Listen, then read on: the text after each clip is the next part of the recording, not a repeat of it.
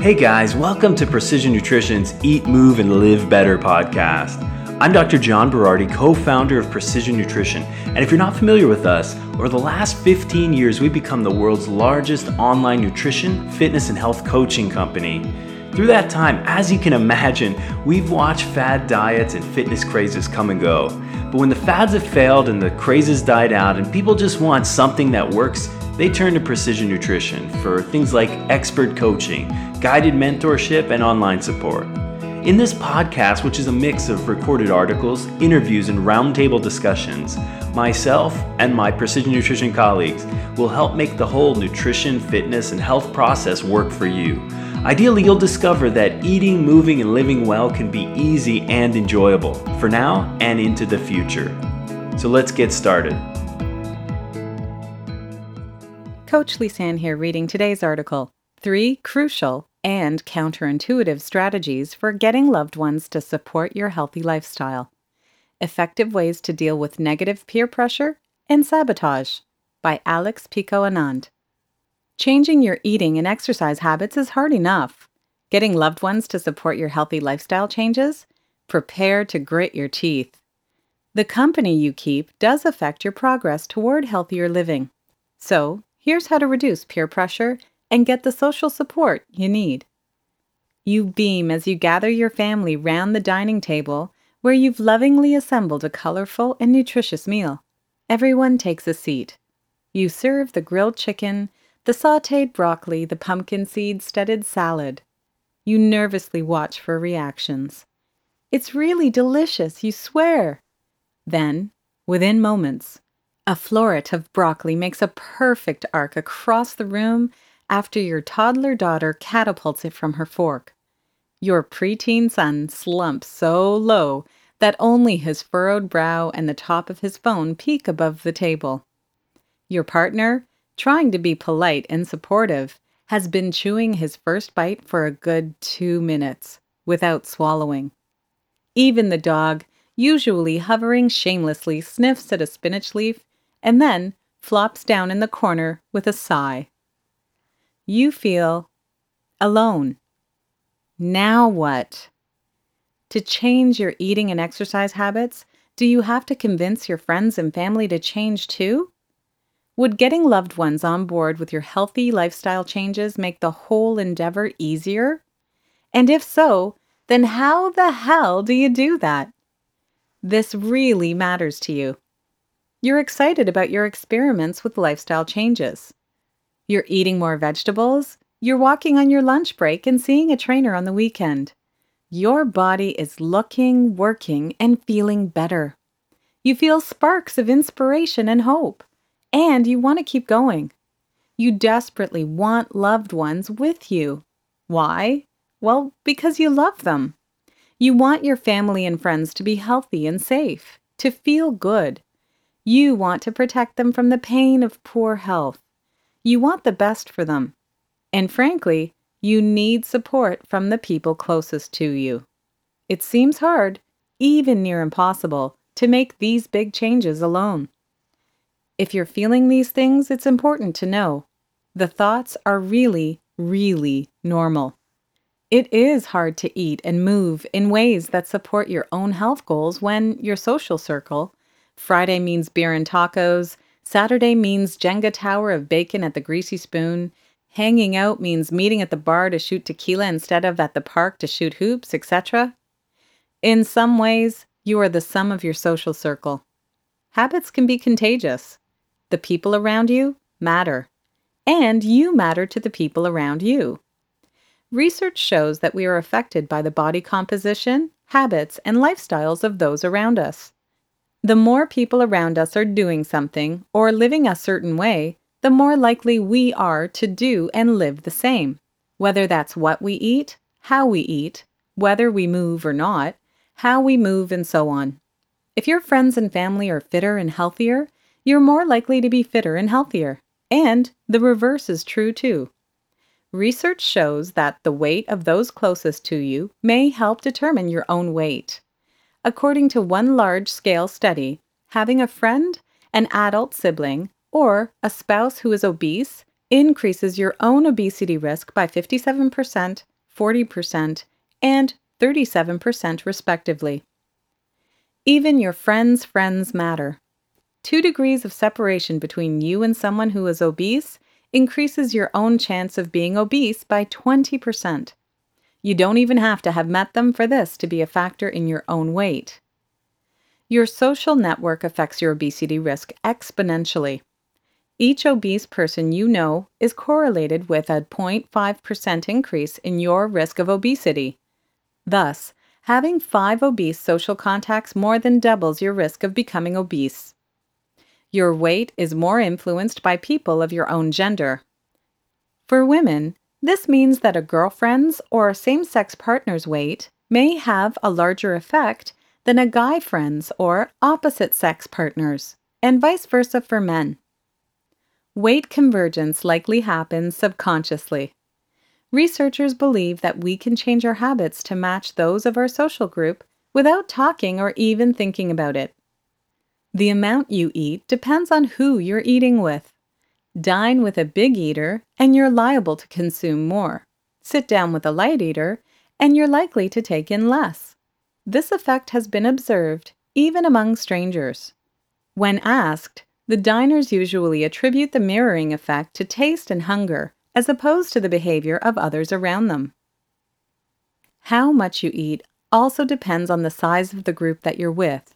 Eating with one, two, three, four, five, six, and seven or more other people is associated with a 33, 47, 58, 69, 70, 72, and 96% increase in energy consumed, respectively. Your social network can also have a big impact on what you eat. People whose friends generally meet the guidelines for produce intake are more likely to eat at least five servings of fruit and vegetables per day. Your impression of social norms help determine what you eat, how much you eat, and your physical activity level. If getting a light salad for lunch seems normal, that's what you're likely to do, even if no one's going to see you eat it. Conversely, if eating a bag of ruffles for lunch seems normal, you may do that even if you know the salad is more aligned with your health goals. Those who report a high level of physical activity as the social norm are also more likely to be active themselves. As you can see, most of this happens subconsciously. We often change our habits to match those of our social group without talking or even thinking about it. It's not just how you eat and move, of course. Research indicates that you're influenced by family and friends for other big deal game changers, like whether to get married or when to have a baby. Of course, all these findings are correlations. Researchers are still working out exactly why the body weight and lifestyle of friends and family affects your own. But why does it work this way? Why can't you just be a lone wolf or a unique individual? Well, in some ways, Social influence is a good thing. Social cohesion keeps us alive. Human beings are social creatures. We evolved in small groups who depended on one another for survival. Much of our brain is devoted specifically to social cues and communication, recognizing faces, reading emotions, making and understanding language, etc. We depend on social cohesion, on belonging, to survive. To be alone, whether abandoned, rejected, or left behind, often meant certain death. Today, modern medicine shows us that loneliness can still kill. Our bodies respond to social rejection and isolation as if they were viral threats. When we are persistently lonely, inflammation goes up, immunity goes down, we get more chronic diseases and die sooner. Aloneness is scary, vulnerable, and difficult. Aloneness can be real, like the actual aloneness of a young woman who chooses to stay in to eat a healthy dinner and get a good night's sleep when all her roommates have gone out for pizza and partying. Aloneness can also be a feeling, like the way a guy feels when all his buddies are drinking beer and he's got a seltzer.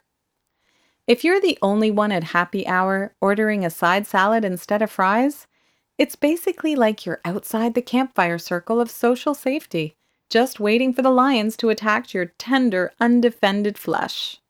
Thus, protecting ourselves against aloneness is in our DNA. Swimming against the current is hard. Of course, it is possible to go it alone. Terms like pioneer and trailblazer exist after all. But let's face it, it's a lot easier to eat better and get more exercise when your social environment, the behavior of your family and friends, supports your goals. As with all things, the laws of physics come into play. When you're trying to change, you may encounter either friction or momentum. Friction can make you feel stuck. Friction makes things harder to do. Eye rolling coworkers, spinach resistant kids, and chili nacho loving friends, people who explicitly disagree with you or simply engage in opposing habits, create environmental and emotional behaviors as you try to move toward your goals. Friction is when you make a big batch of kale chips for your family on movie night instead of the usual popcorn, and your kids respond with flailing limbs, screeching protests, and exaggerated gagging performances. Friction is when you sign up for a 10K run and your friends wag their fingers at you and tell you that running will kill your knees. Friction is when you make an agreement with your mother in law that you will take care of the sides for Thanksgiving dinner because you want to provide healthy options. But when you arrive, she has prepared all the usual greasy, sugary dishes because she didn't want to break tradition. When you're dealing with friction, lifestyle change is like climbing up a steep mountain with gravel moving underneath you, complete with cursing, tripping, and slow progress. Momentum, on the other hand, helps you keep rolling. Momentum boosts you and replenishes your energy. Willing and or like-minded loved ones can help keep you accountable, connected and supported, bolstering you as you work to change your eating and exercise routine. Momentum is when your whole family chips in to make a wholesome meal, turning food preparation into a family project. You talk about what fruits and vegetables you like, research healthy recipes, and try new, weird shaped vegetables together. Momentum is when you sign up for a 10K run and your friends ask you if you want a cheering section, or at least someone to throw water on you, supportively, of course. Momentum is when you make an agreement with your mother in law that you will take care of the sides for Thanksgiving dinner. She gets the hint, lets you do your thing, and takes a cue from you and puts out some local berries for dessert as well. Of course, people still hit the pie, but, well, come on, it's pie. Be brave, be positive. Now, here's some PN physics. You can have friction and momentum together. In other words, even if you encounter resistance, you can still get support too. Even if your loved ones aren't super enthusiastic about your nutrition and fitness experiments, or will never love pea sprouts like you do, it doesn't mean they don't care or won't help. You can pursue your goals in the face of wavering or stingy support. You don't have to dump all your friends and family. And most importantly, you may not even have to try to convince anyone in order to get them on board. Social support works both ways. The people around you can influence you, and you can influence them back. This is where the good types of going it alone comes in leadership. While it may be easier to wait until your immediate social circles come around to prioritizing healthy choices, it's also incredibly empowering and inspiring to be a leader for change, despite the forces against you. And in doing so, you'll build your own small wave of momentum that, little by little, erodes the friction you encounter. But here's an important tip you don't reduce friction by pushing back. A powerful, healthy lifestyle pioneer is a peaceful one. In order to step into that role, try this gentle, sometimes counterintuitive action plan. The three crucial strategies for getting friends and family to support your healthy lifestyle. First, number one, accept that you may not be right. Step back and embrace some hard truth. how much of the friction you feel from others is actually created by you. Even if you mean well, and even if you're absolutely 100% correct, yes, smoking is bad, yes, vegetables are good, how often have you been judgmental, insistent, preachy, self righteous, dismissive, overenthusiastic, maybe even a bit culty? That t shirt says Kale University. We see it. Conversely, how often have you been curious, interested in others' perspectives, able to deal with diversity and tolerate various viewpoints, open minded, empathetic, and compassionate, a good listener? Consider this maybe right isn't so obvious. All behaviors and choices have a reason to be there. You might not know the reasons, you might not quite understand the reasons or even agree with the reasons.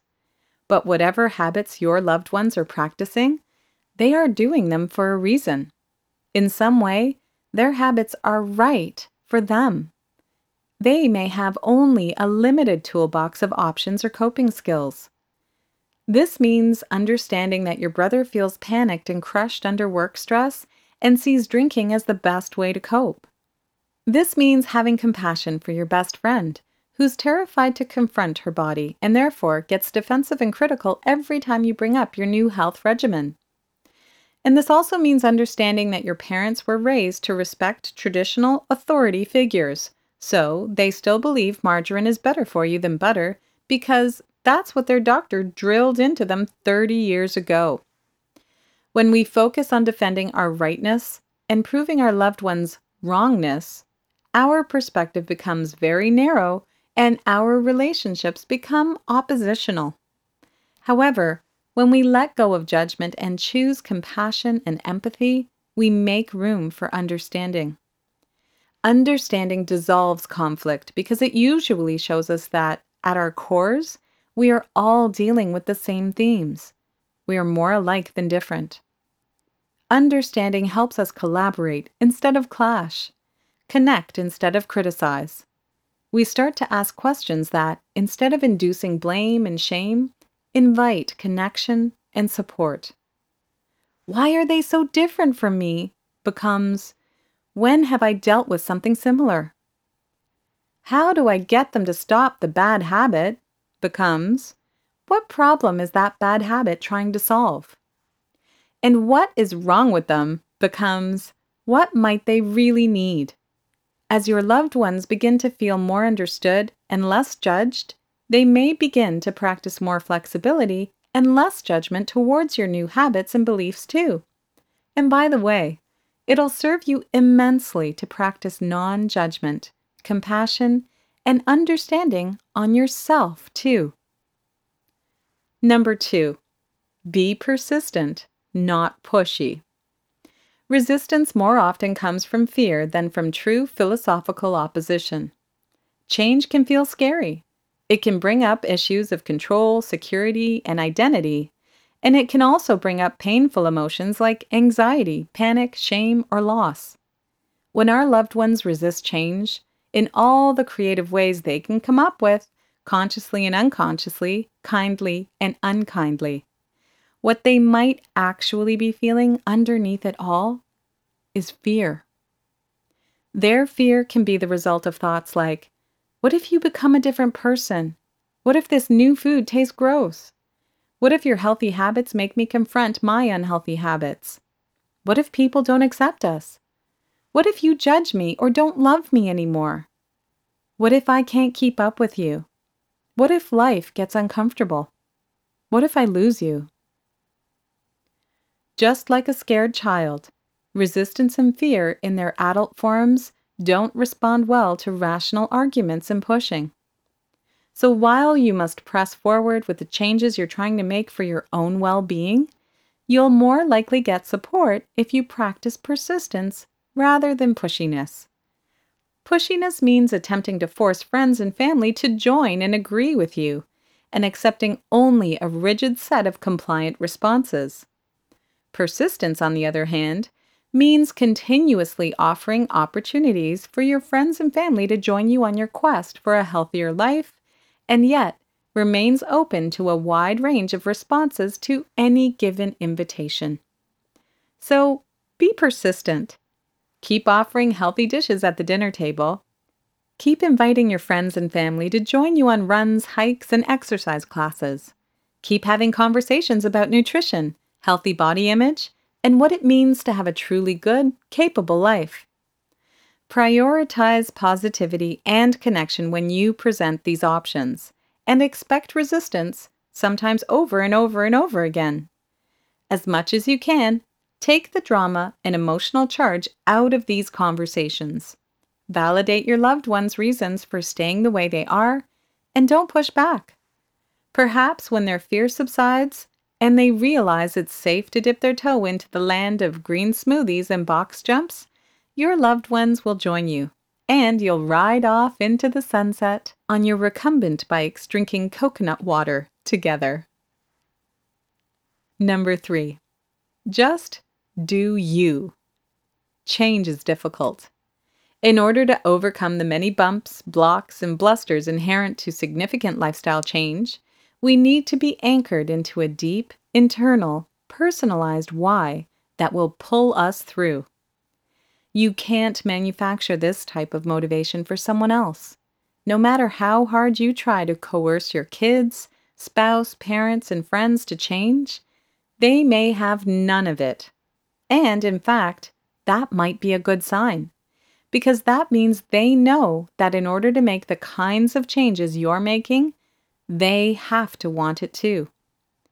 We call this intrinsic motivation, a connection to one's own internal reasons for doing something.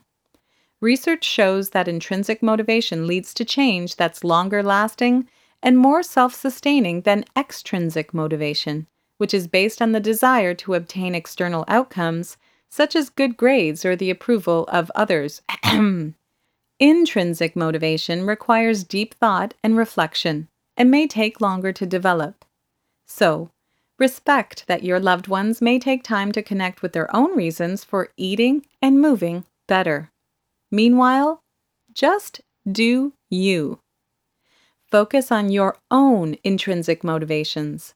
Stay connected to what's driving you deep inside to make these personal changes. Without ignoring your natural love and concern for loved ones, let your attention turn inward. Spend more energy on your own growth and development, which could lead to something else amazing. Think about how you feel when you watch someone you love work towards a big goal with heartfelt determination, grit, and bravery. Think about how you feel when you watch that person persist despite setbacks, failures, and fears. Think about how you feel when you watch that person triumph, however messily and imperfectly, over adversity. You feel inspired. You feel like anything is possible. You feel like maybe you could do something great too. And that is the beautiful irony in doing you. By working toward and achieving a healthier, happier, more confident, and capable version of yourself, you become the inspiration, the positive influence to your friends and family. And then it comes full circle with that little healthy lifestyle wave you started that attracts other riders, builds, and then becomes a huge tidal of momentum to carry you to your final objective a fit, healthy you, and keep you there. Influence happens in both directions, remember? Lead the way. This has been Coach Lisanne reading today's article Three Crucial and Counterintuitive Strategies for Getting Your Loved Ones to Support Your Healthy Lifestyle Effective Ways to Deal with Negative Peer Pressure and Sabotage by Alex Picot-Annand. Okay, everyone, that's it for this week's edition of Precision Nutrition's Eat, Move, and Live Better podcast. For more information about how to eat, move, and live better yourself, and for some awesome free nutrition and health resources, come visit us on the web at www.precisionnutrition.com. You could also visit us on Facebook or on Twitter at InsidePN. Talk to you next time.